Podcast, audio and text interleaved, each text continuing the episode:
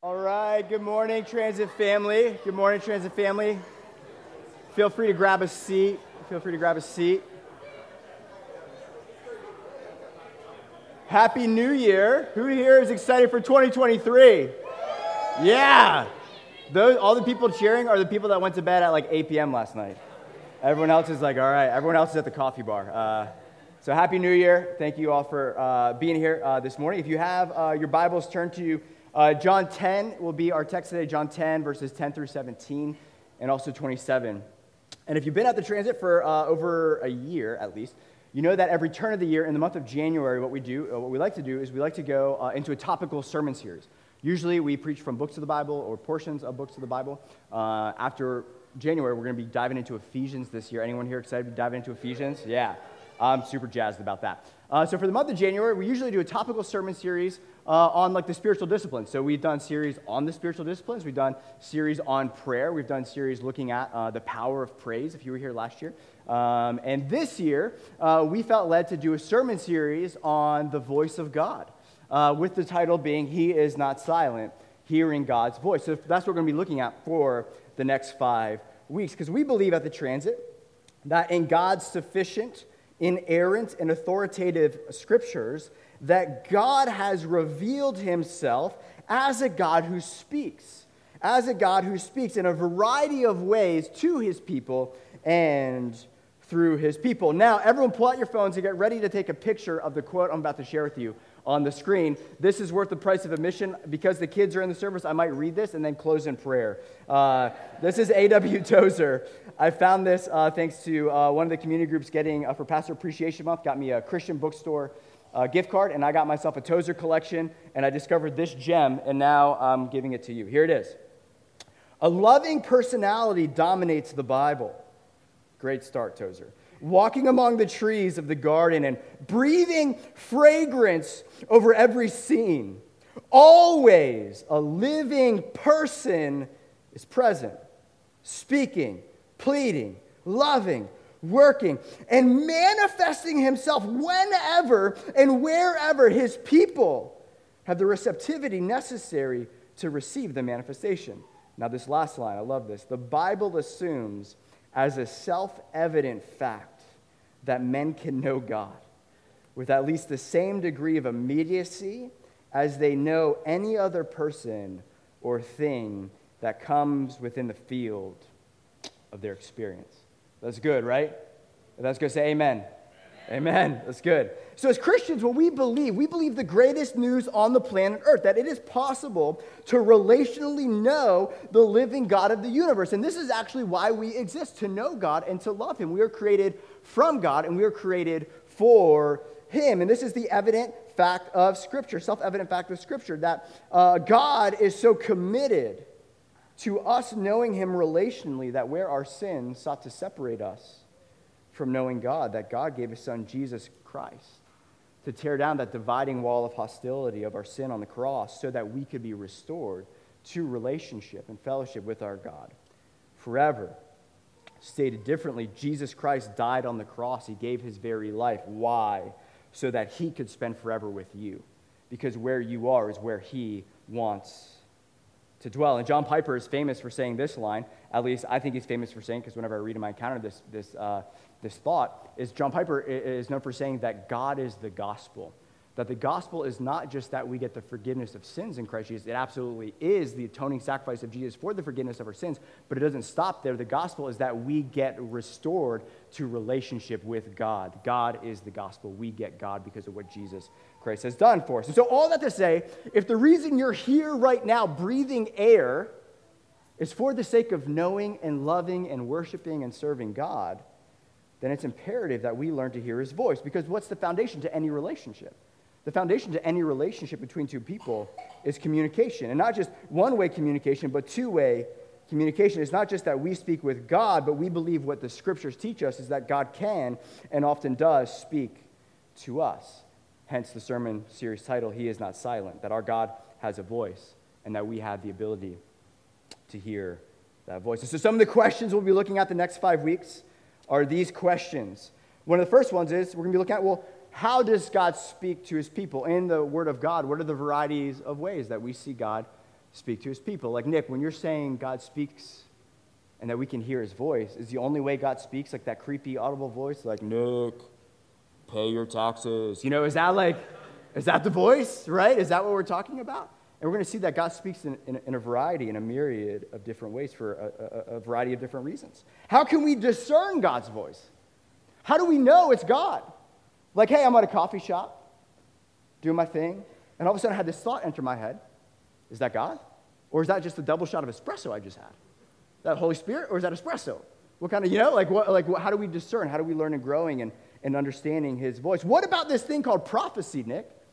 In the New Testament, in 1 Corinthians 14 1, it says, Pursue love and earnestly desire the spiritual gifts, especially, especially that you and I desire prophecy, which is hearing the voice of God for the sake of other people, so that they will know the love that God has for them.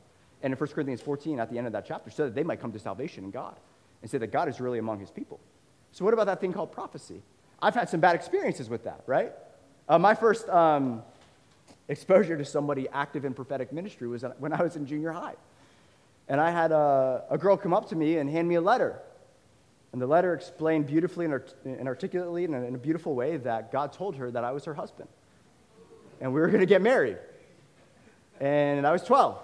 And so we got married. And because God told, no, she came, we didn't get married. Anyway, so that was my first exposure to someone saying, God told me this, right? And often a lot of us have those experiences. Now, I've also been on the receiving end of people hearing God accurately. And me walking into places out of state where they don't know me, and someone has a written out word about a visiting pastor that they hand to me. And God read, reads my mail about what is happening in my life and inviting me into a much better state of mind than I was in at that point. So I've been, I've seen both. So we're going to look at that. How do we pursue that which is God's idea, that which is God's gift to his church? And it's a good gift because it's a gift from the Father to us? How do we pursue that in a way that actually brings God glory and not shame, in a way that builds people up and doesn't harm people? Okay, so we're going to be looking at that. And lastly, one of the things we're going to be looking at, uh, asking and answering is what do we do when God is silent? Oh, maybe we've lived the vast majority of our Christian life and we know that God has spoken in His Word. And if we want to hear God's voice, we open up our scriptures. But what about all the ways the Scripture tells us that God speaks in, in different ways? What do we do when God is silent? And what do the Scriptures commend us to do if we find ourselves in that season? So I don't know about you. I'm really, really excited for this sermon series. I think it's going to be my hope and my prayer is that it'll be life changing for us that it will instill faith in us, that God's still alive, God's still on the move, God still wants to speak to us and through us, and that it will change our walks with Jesus. And if our walks with Jesus change, everybody who comes into contact with, they, they get what we're getting from God, right? And so this is so crucial to our, our ministry, to our parenting, to our walk with Jesus, is staying in constant close communion with our good shepherd and learning how to grow in discerning his voice, okay? So the question we're asking today, the title of my sermon this morning is The Necessity of God's Voice. The necessity of God's voice. So, the direction I was going to take, if you know me, was I was going to spend a whole sermon series on answering the question, Does God still speak today? And I was going to show you from the scriptures that yes, God still can speak immediately and directly to his people by his Holy Spirit, thanks to what Jesus Christ has done when he ascended. He poured out the Holy Spirit on his church. And now the presence of God is inside every believer. So the Lord has, bless you, has immediate and direct access to every believer. I was going to go that route. And instead, I, I, felt the direction the Lord in prayer wanted me to go was a completely different direction. And I felt the direction was not, does God still speak today, but uh, we better hope to God he still does. Because we need help. We need guidance. The world out there needs us in here to need God more, to get more desperate for him to posture ourselves on our knees in humility, crying out for God to do something new, to, to move, to move us towards the harvest, to move us towards the mission field. We need guidance. We need a shepherd, is what we need. So that's the direction we're going to be going. And I believe this is what our sermon text in John 10 clearly lays out. So, three points of my talk, then we're going to read the text and jump on in, is this three points. In order to grow in listening to and discerning and obeying the voice of our good shepherd, three things we should do. One, we have to humble ourselves. Two, we have to repent of our unbelief. And three, we have to believe that God wants to be bothered with us. And I was going to pray about restating that last line because I feel like it doesn't fit, but I'm keeping it. All right? We have to believe that God wants to be bothered with us. John 10, 10 through 17 and 27. The thief comes only to steal and to kill and destroy, and I came that they may have life and have it abundantly. I am the good shepherd. The good shepherd lays down his life for the sheep. He who is a hired hand and not a shepherd, who does not own the sheep, sees the wolf coming and leaves the sheep and flees. And the wolf snatches them and scatters them. He flees because he is a hired hand and cares nothing for the sheep. I am the good shepherd. I know my own, and my own know me, just as the Father knows me, and I know the Father. And I lay down my life for the sheep. And I have other sheep that are not of this fold. I must bring them also, and they will listen to my voice. So there will be one flock and one shepherd. And verse 27, skipping ahead to verse 27 My sheep hear my voice, I know them, and they follow me. Let's pray. Heavenly Father, we come before you grateful for the gift of your Son, Jesus Christ. We thank you that this gathering is all about Him. I pray, Holy Spirit, you'd come and you'd reveal the heart of Jesus, the Good Shepherd, to us this morning. I pray that all eyes would be on Jesus.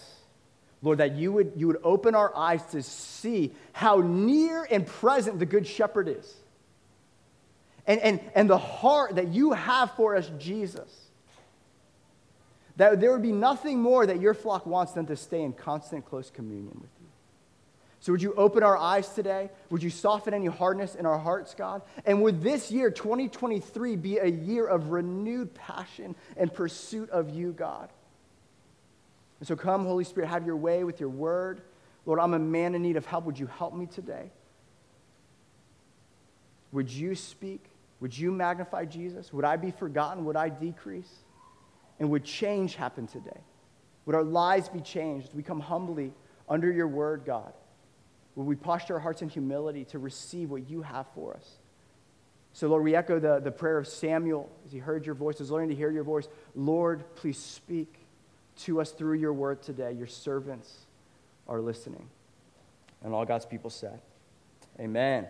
All right, point number one in order to grow in hearing and obeying the voice of our shepherd, we got to humble ourselves. So, in our text today, Jesus makes a profound revelation about himself. He says, I am the good shepherd. Notice Jesus didn't say, I am a good shepherd. There's a lot of other good shepherds. I'm one of many good shepherds. No, Jesus says there's only one shepherd around. Only, there's only one shepherd who's worth following. I am the good shepherd. Implication, what he's getting at, is there's nobody else worthy of following. There's nobody else worth your life, laying down your life for. And the implication is that anyone who came before me, claiming to be the messianic shepherd of God's people, they are false shepherds. Do not follow them, anyone claiming to come after me. Jesus is making a very truthful, exclusive claim. I am the, not a. I'm not one of many. I am the only, the only good shepherd. And I love John 10 10. It's one of my favorite verses in Scripture, as you know, because I bust this out every sermon.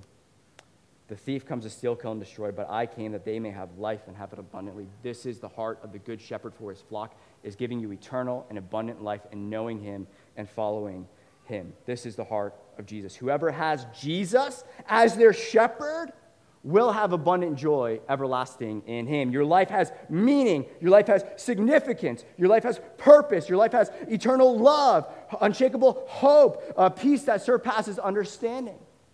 You have a shepherd, a good shepherd. Now, at this point, hopefully, some of you get, get, my, get my hallelujah corner over here. I didn't prep my kids, but I should have, so I need to hear some amens over there. Was preached, Nick. Tell me about my good shepherd. Tell me about who Jesus has revealed himself to be. Amen. Hallelujah. He's the good shepherd. There's another thing that Jesus has revealed in this text. He hasn't just revealed who he is, he's also re- revealed who we are. Who we are. Now, listen, there are a lot of animals in God's creation. Right? Over Christmas break, my kids and I watching Animal Planet or Planet Earth or one of those things, okay? And man, I saw this snow leopard chasing down this mountain goat. And I was like, that's the coolest thing I think I've ever seen. All right? It's amazing, right? There are, what I'm getting at is like snow leopards are really cool. And if you were to say like something about the nature of Nick Mudrizo, I would prefer to be like known as like a snow leopard, you know? Or like a majestic lion, or, right? That's, that's what I would kind of hope for, right? And notice Jesus doesn't say, My majestic lions know my voice. My mighty Kodiak bears hear my voice. my ferocious T Rexes hear my voice. He says, My sheep know my voice. My sheep know my voice. So I was at a Caps game last week. Someone from the transit won some USO tickets, two rows behind the glass behind the net. It was awesome. It's amazing. I didn't know the seats were that good. It was awesome until we got there. And I was like, Are you, are you sure about that? I've never sat in seats this well. Ovechkin, Alexander Ovechkin, who is a hockey player, the Washington Capitals are our hockey team, uh, got his 802nd goal while I was there, which made him number two for all time leading. It was just awesome, okay? So, anyways, when you go to a professional sports event, the team has a really cool name that you cheer, like C A P S. Caps, caps, caps. My kids, they weren't there. My two year olds look at me like, what am I supposed to do? What are you playing? Now imagine with me, a new team gets planted in uh, a rural, you know, whatever state, and they name their team the Sheep, right?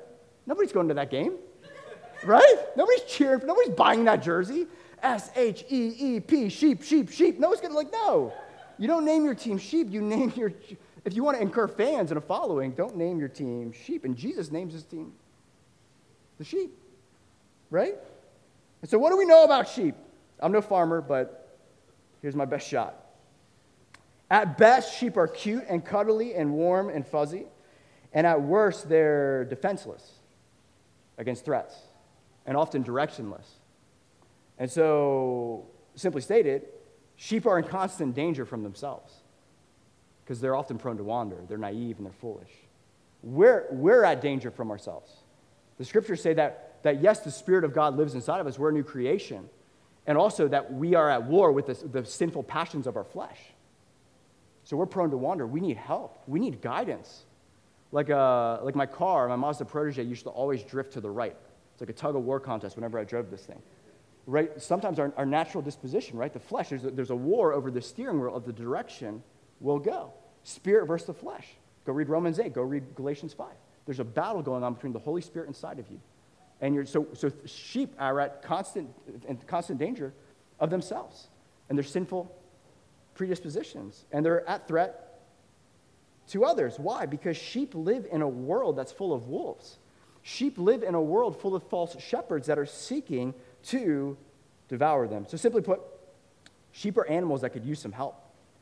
They need people to protect them, they need people to lead them. And so the key to survival for a sheep rests outside of itself in the presence of a good shepherd. So great news for us, if Jesus is saying this about us and we're followers of Jesus, is that one, we have a shepherd who, whose orientation towards his sheep is loving them to the very point of death. That this good shepherd is committed to our well being to the extent that Jesus says, I laid down my life for my sheep. That is the, the, the white, hot, zealous commitment of Jesus to his flock. I don't run away when wolves coming, come, I jump in the way of the wolves. And secondly, we see that the heart of this good shepherd is to provide for and to protect his flock, that this good shepherd has the power to protect and provide for his flock. And thirdly, that this good shepherd has the wisdom to lead and guide this flock where they need to go. Not where they want to go, but where they need to go. That this good shepherd has wisdom. So, this is leading back to our first point in order for us to grow in hearing the voice of our Good Shepherd, we need to first understand our desperate need for his guidance and leadership over our lives. Meaning, this the bottom line is if you and I don't agree with, with Christ's assessment over our life, that we are in sheep of need of a shepherd, we'll never seek the guidance of our shepherd. Right? We'll never seek the guidance of our shepherd. And so, if for the next five weeks over this sermon series about uh, uh, hearing the voice of our good shepherd, discerning that voice and acting upon that voice. If, if man, me, and some of the other people who are going to be preaching bring like just, man, out of the park home runs, not me, but Jake and you and get, you know, whatever, like out of the park home run sermons, and you're just like, I love this sermon series, but you and I don't feel a, an, an ounce of need to be led by God and to hear his voice, it changes nothing. It changes nothing. So it's not just here, what I feel like the direction the Lord wanted me to go was we need to go here first. And we have to humble ourselves. Let 2023, the theme of 2023, be a year of humility, where maybe every morning we wake up on our knees, our face on the floor, and saying, Lord, I'm a man, I'm a woman in need of help today. Would you be my shepherd? I'm a sheep. I need guidance. I need protection. I need help. Would you give me wisdom on how to glorify you in my workplace? Would you give me wisdom on how to parent my kids? Would you give me wisdom on how to love my neighbor, on how to reach the lost? I need you, God. I need you. And the first key to hearing God's voice is humility. It's recognizing our desperate need for his guidance in our life. So, um, I, when I'm driving, uh, I grew up in Northern Virginia, and so I never, I pride myself in never activating my GPS. My Google Maps, I never hit start route, okay? I often never even want to use the map because I pride myself in I know the way. I don't need guidance. That works about 50% of the time, okay? And so some of you are probably the same way. We're like, I don't want to hear another voice tell me where to go because I know the way. I don't need another voice. I don't need help. I don't need guidance. I know the way. I don't need anyone else's voice. And so I don't, but here's what happens when your boy gets lost and I cry out for help. Whose voice do I hear when I hit start? Yeah, Rira, the British lady, right? In 200 yards, take a U turn, Nick, because you got lost. Like, turn around. You're lost. You're going the wrong way because you're proud. And so, what activated that voice to help guide me was my humility was me understanding that, sure, I might roughly know the way, but I need help. I need turn by turn. I need help. And so it's humility that unlocks that for us. And so, for, in, order for God, in order for us to be led by God, in order for God to tell us the way, we have to realize that we don't know and that we need His guidance. We need His scriptures, we need His presence, we need His heart in our anxiety, our fear, we need his comfort. We need his strength in our weakness. We need help. We need help. And the common refrain in the scriptures in both the Old Testament and the New Testament is this God opposes the proud, but he gives grace to the humble. And often I think God's opposition to the proud is that he just gives the proud simply what they want themselves. Like that's the most terrifying thing on the planet is saying, I don't want God, I just want myself and God's saying, not your will, not my will be done, but your will be done, and I give you, I give you yourself. So that now you are, you are your own shepherd. That's terrifying. I think that's how God's opposition plays out, is he simply just gives the proud what they want. And the tragedy of that is if you can live your life without God, then you most likely will live your life without God. And the common refrain that I'm talking about was written to believers. God opposes the proud but gives grace to the humble. That's not, this is written to New Testament churches. So what we see there is, is we as Christians, as sheep, we can get proud and flex our sheep muscles and think that we don't need our shepherd. And if we stay humble, though, here's the great news. If we stay humble, God has something to give those in need. God has something to give those who ask. God has something to give those who need guidance. And the grace he gives is more of his empowering presence to live the Christian life. And so when we turn from our wisdom and our power, guess who's available to be our power and our wisdom? our good shepherd. That what we sang about this morning, Jesus tore the veil. We have access to God who's, who's, who's uh, present with us by his indwelling spirit, which means that in any situation, in any place we're at, we can, as sheep, tug on the hem of the garment of our good shepherd and ask him for wisdom. Lord, I don't know what to do in this parenting situation. I don't know what to do in this work conflict. I don't know what to do with this future thing coming up. Would you speak? Would you, would you help? Would you give wisdom? Would you give guidance? right? That's some of the best parenting you can do is, is, is constant close communion with Jesus, is praying and listening and seeing what God begins to do. And it's in our weakness that we access his strength. And so, first point is this, I'll move on to my second point, is we have to get desperate for God again. We have to understand our great need for him. Paul Miller has an amazing book called The Praying Life. Uh, it is on the bookshelf, uh, the bookstore over there, only for 10 bucks. So it's cheaper than you can find anywhere else on Amazon. 10 bucks there. He does, I, I think, my encouragement to you, if you have not read A Praying Life by Paul Miller, over the next five weeks, that would be a great book to read, coinciding with the sermon series. And it's a book on prayer, and what Paul Miller says, you've heard me say this a million times, he says this The secret to a better praying life is not more discipline, it's more desperation.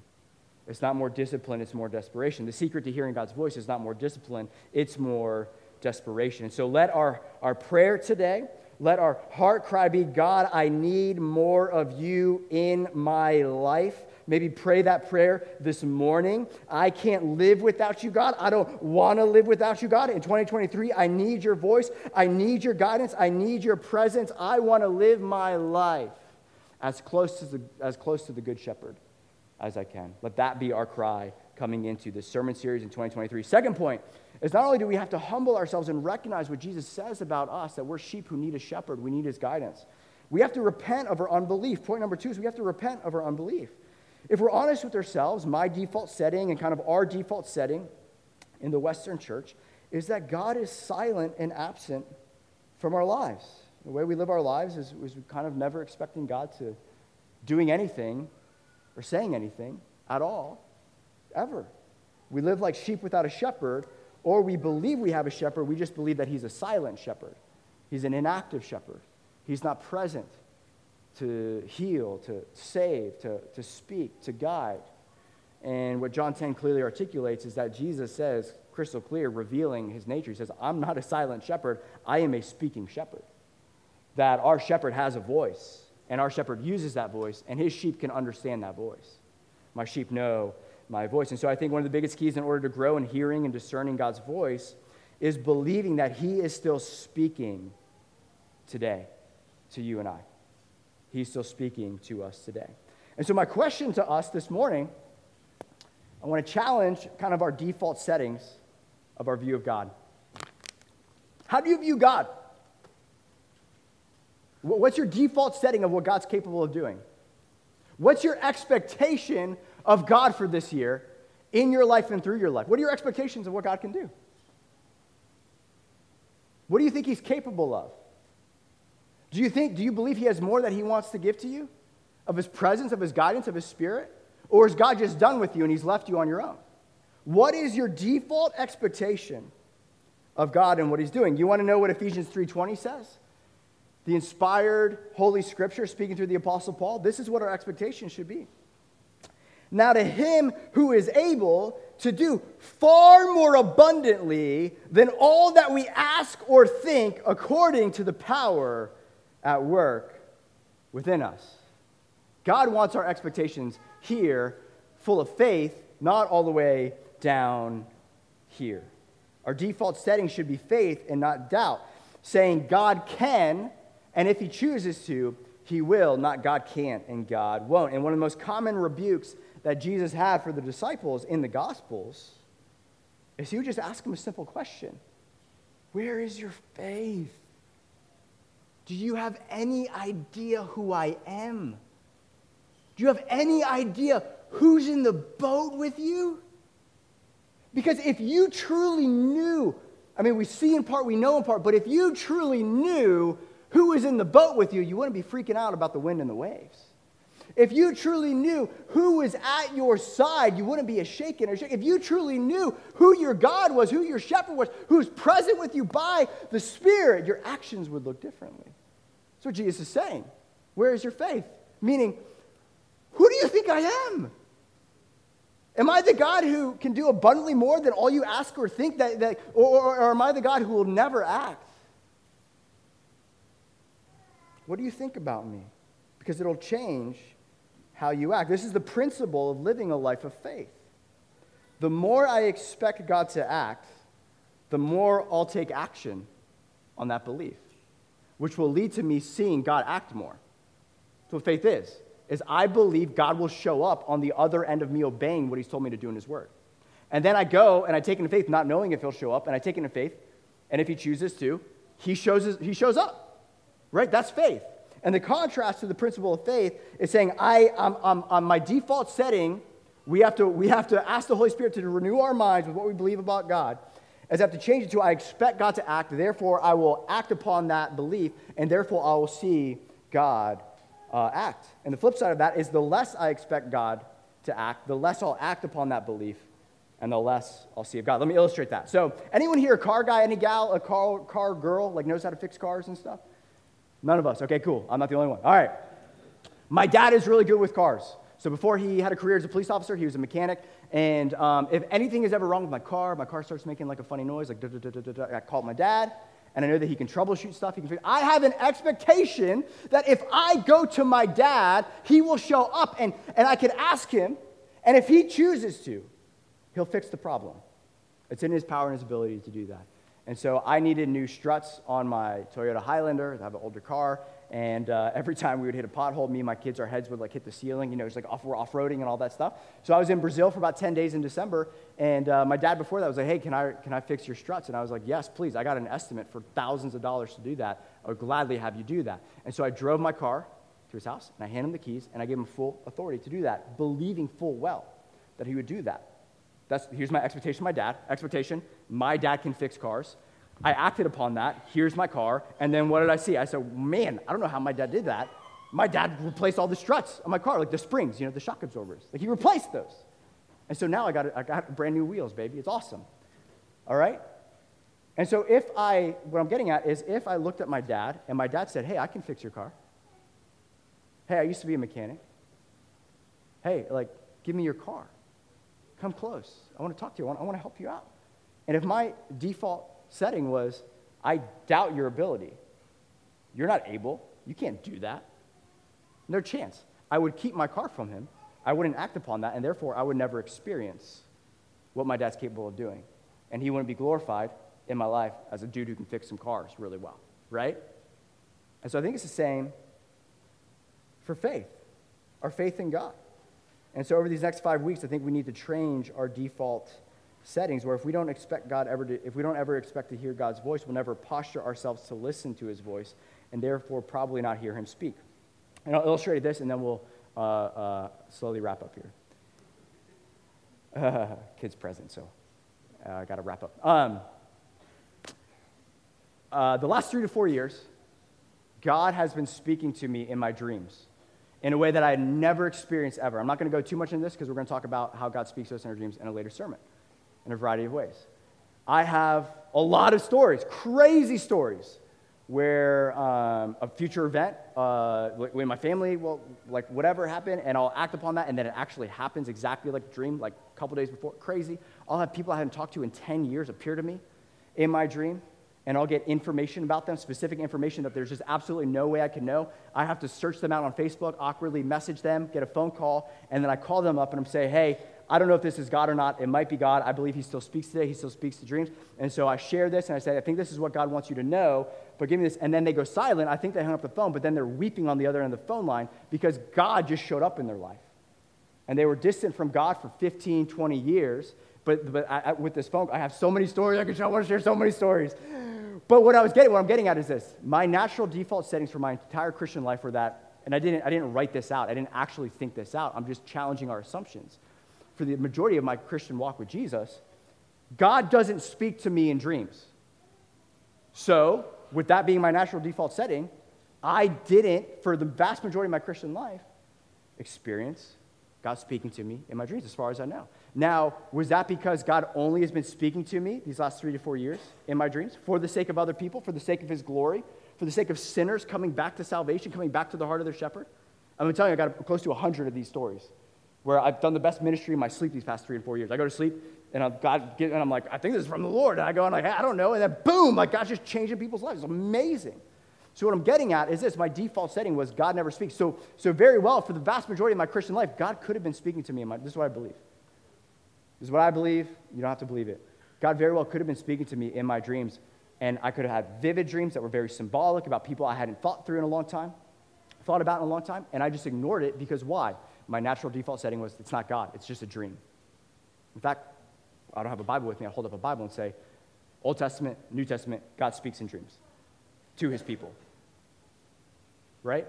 And so these last three to four years, it's God's grace where all of a sudden he started doing this in my life. And I started, I started, uh, I started discovering literature as I was coming out of seminary, out of Reformed Theological Seminary, which was basically God doesn't speak at all uh, directly to his people is what that seminary taught. I discovered other, other theologians who thought differently and that the scriptures taught differently. And then all of a sudden, I heard all these stories, and then all of a sudden, God began to do this, and my expectation. So, uh, what I'm getting at, I hope you hear, hear what I'm saying, is that um, it's just that right there is an example of how we need to change our default settings and believe that God is still on the move and that God can still speak. And this is what, uh, don't take my word for it, Hebrews 11 6 says this that without faith, it is impossible to please God. Now let that sink in. Reflect on that. Chew on that. Without faith, it is impossible to please God. We exist to please God. That we can please God. Well, how do we please God? Not through doubt, not through doubting what he can do, but having faith in what he can do more than we could ask, think, or imagine, since the one who draws near to him, so we see there that, yes, positionally we're righteous in Jesus, that nothing can change our status as sons and daughters, but that as followers of Jesus, we can draw near to the heart of God. That relationally we can get close to his heart, we can get close to his voice, that we can draw near in faith, believing that he exists, he's present by his spirit, and that he rewards those who seek him. And so that's the great news for us is that the biblically ordained means of getting a, a, prayer request is asking, is seeking, is knocking. Jesus says, Those who ask, receive. Those who seek, find. Those who knock, the door will be open. Luke 11, how much more will the Father give more of the Holy Spirit, his guiding presence and empowering grace? How much more will God give the Holy Spirit to those who ask him? So we, in faith, these next five weeks can draw near to God, believing that he rewards those who seek him, and his reward is just more of his presence. That's the greatest reward. It's our jaw on the floor with what he's able to do. And so, what are your default settings before I wrap up here this final point? What are your default settings about God?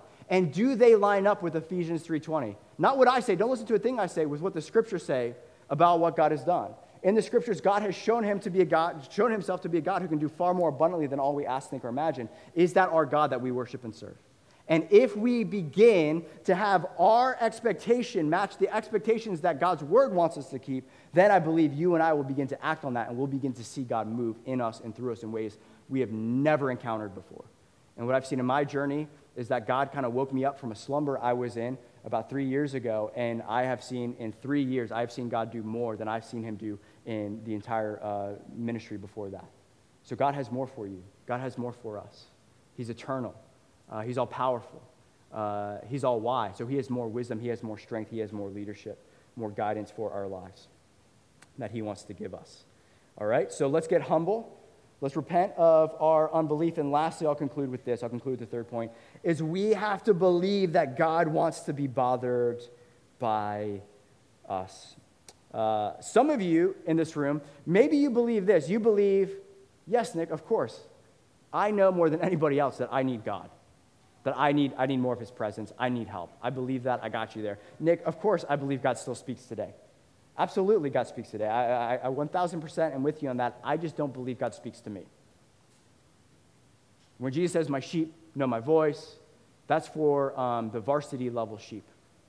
I'm the JV squad sheep, right? That's for the qualified sheep. I'm the unqualified sheep to hear his voice. And the great news about qualification, at least coming from John 10, about who's qualified to hear his God's voice, is whether or not you're a sheep. If you belong to the fold of God, you have a shepherd who has a voice, and you have the ability to hear his voice. It doesn't say the qualified sheep, the varsity level sheep, just the prophetically gifted sheep. If you are a sheep, if you are a child of God, you have the Spirit of Christ inside of you, you have the ability to grow in hearing his voice. And I think our problem is this, is in our relationship with God. And I've been on this journey, and honestly, Paul Miller's book of Praying Life has really helped me in this. That's why I always recommend it. Is my posture, especially coming out of seminary, my relationship, my posture to God, which is good, which is good. Don't hear me say something I'm not saying. Don't cancel me. Don't hear me say something I'm saying. Is this, is that God, relationally to me, God is Lord. God is holy. Holy, holy, holy. So therefore, I, and so the implication of that, that was, it was this, that God was just Lord. The revelation of God to me was just Lord. So he's holy, and I'm just a, a wretched sinner, so I'm going to keep my distance. I'm going to keep my distance. I'm going to stay distant. And what Psalm 23 says is that, yes, he's Lord. 1000%. We should have fear. We should have reverence of God. Yes, he's Lord, but what does Psalm 23 1 say? He says, The Lord, the God of creation, the thrice holy God, perfectly righteous and just, is my shepherd. Is my shepherd. And often we believe this lie that really destroys our fellowship with God. We believe this lie God is too big. God is too holy. He's too important. And I'm too small and insignificant to, be, to bother him. He's holy. He's Lord. He's got more important fish to fry than to care about my mess. So I'm not going to bother him with the small details of my life. Maybe for like big, like big things, I'll talk to him, but he's too busy. He's too holy. And Jesus says, Yes, I'm Lord, but the, the how do you say it? The, uh, almost the, the shocking goodness of the gospel is that, yes, that Lord of the universe also dwells in the midst of lowly sheep. Isaiah 57 15 says this And, band, you can come up, and I will conclude, band, with this. For thus says the one who is high and lifted up, who inhabits eternity, whose name is holy. I dwell in the high and holy place. It doesn't stop there. Yes, God is Lord. Yes, He is holy. Yes, Jesus is seated on the throne, and every knee bends to Him. And watch this there's another place that He dwells. And I also dwell with Him who is of a contrite and lowly spirit, to revive the spirit of the lowly and to revive the heart of the contrite. So the Lord, who dwells in heaven and is ruling over all things, also dwells in the midst of lowly sheep to comfort them, to restore, to lead, to heal. And begs the question why would God want to hang out with us? Why would God want to be bothered by us? Because Jesus loves his flock, Jesus loves his own. And love always manifests in proximity, love always draws near. And so I think for us moving forward, in order to hear the voice of God, we have to know the heart of God, that God truly loves us and wants to be bothered by us. And the heart of our Good Shepherd is that he wants to be invited into our mess. The heart of our Good Shepherd is He wants to be invited into our daily anxiety. He wants to be invited into our fears. He wants to be invited into our shame. He wants to be invited into the mundane. He doesn't want to be boxed out of our lives. He wants to be present to help and comfort and lead and guide His own. This is the very reason the Good Shepherd came to lay down His life for the sheep, so that by His Spirit, this Good Shepherd could dwell with the lowly, the contrite, the messy, the scared, the anxious, the burnt out, and the fearful sheep. This is the very reason he came. And I'll conclude with this quote. This book is also in the bookstore here. It's a great devotional guide, Gentle and Lowly by Dane Ortlund. I'll uh, conclude with this and then we'll uh, celebrate communion. A compassionate doctor has traveled. This is all about the heart of the Good Shepherd. Please listen. Stay with me one more minute. A compassionate doctor has traveled deep into the jungle to provide medical care to a primitive tribe afflicted with a contagious disease. He has had the medical equipment flown in. He has correctly diagnosed the problem. The antibiotics are prepared and available. He is independently wealthy and has no need of any kind of financial compensation. But as he seeks to provide care, the afflicted refuse. They want to take care of themselves, they want to heal on their own terms. Finally, a brave few young men step forward to receive the care being freely provided. What does that doctor feel? Joy. His joy increases to the degree that the sick come to him for help and healing. It's the whole reason he came. Now, how much more if the disease sinner, sorry, how much more if the disease are not strangers, but his own family? So with us, and so with Christ.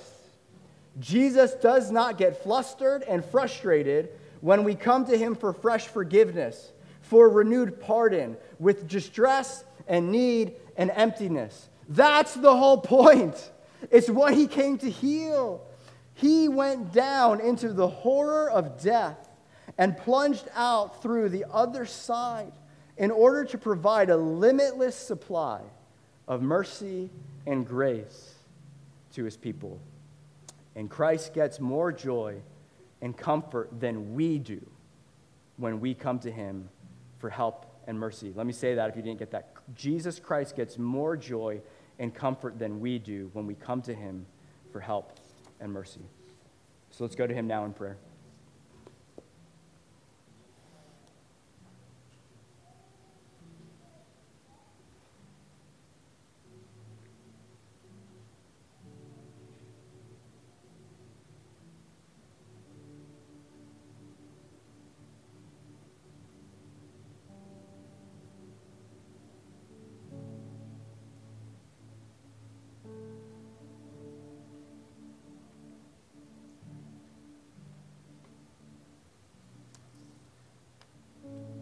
Would you help us to see your heart for us?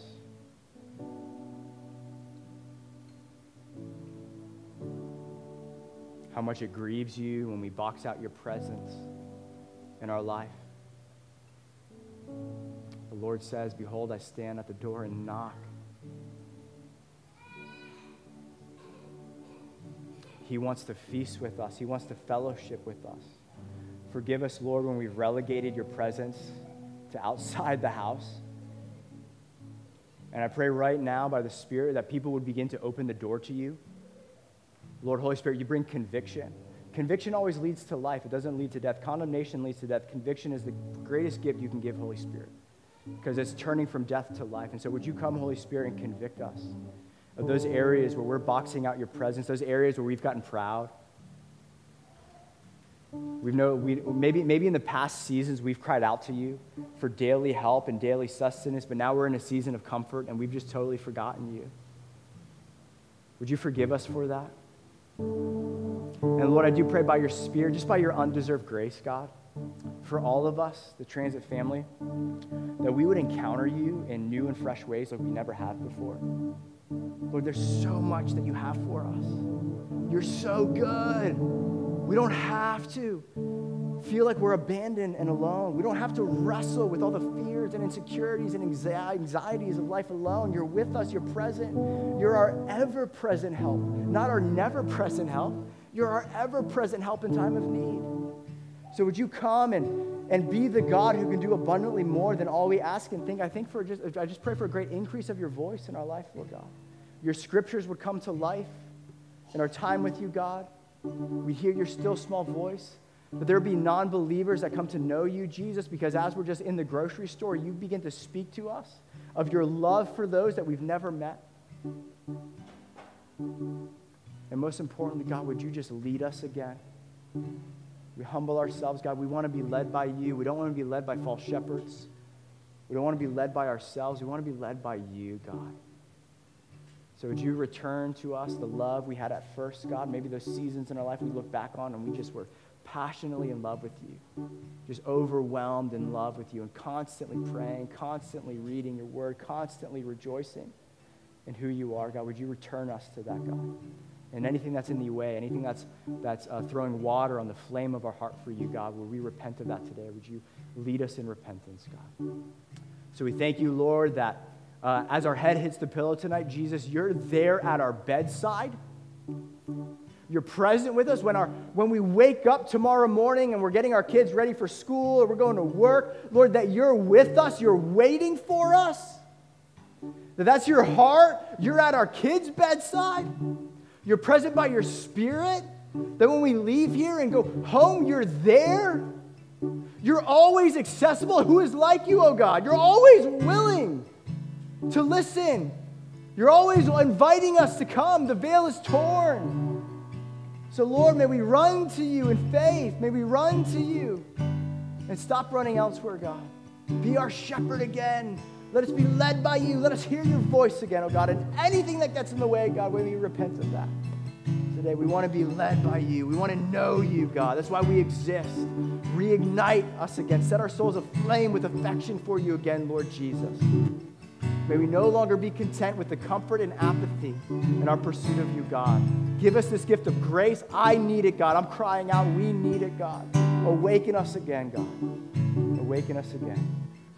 Pray this in your beautiful name, Lord Jesus. Amen. All right, let's celebrate uh, the new year by celebrating our good shepherd, that we are not abandoned sheep, we are not defenseless sheep sheep. But we have a shepherd, what this meal commemorates. If you need communion elements, they're there in the hallway. Feel free to grab them. That our shepherd so loves us, he was willing to lay down his life for us to deliver us from our greatest enemies that were seeking to steal and to kill and destroy. He saved us from our sins. He's ripped us out of the clutches of the devil, and we're going to spend eternity with him forevermore. And this all came about because we have a good shepherd whose heart is to die for his sheep so that through his death we might live with him forever. And so, this is who we celebrate. This is what we celebrate today as Christians. And may the gospel, the goodness of our shepherd, the love of our shepherd, make us leave here with joy and peace, knowing that we are taken care of and we're in good hands. We're in His nail scarred hands. So, uh, as the band is playing uh, the last couple songs of response, continue to fellowship with your Good Shepherd. And as you feel led, take the communion elements, and I will close us with a benediction.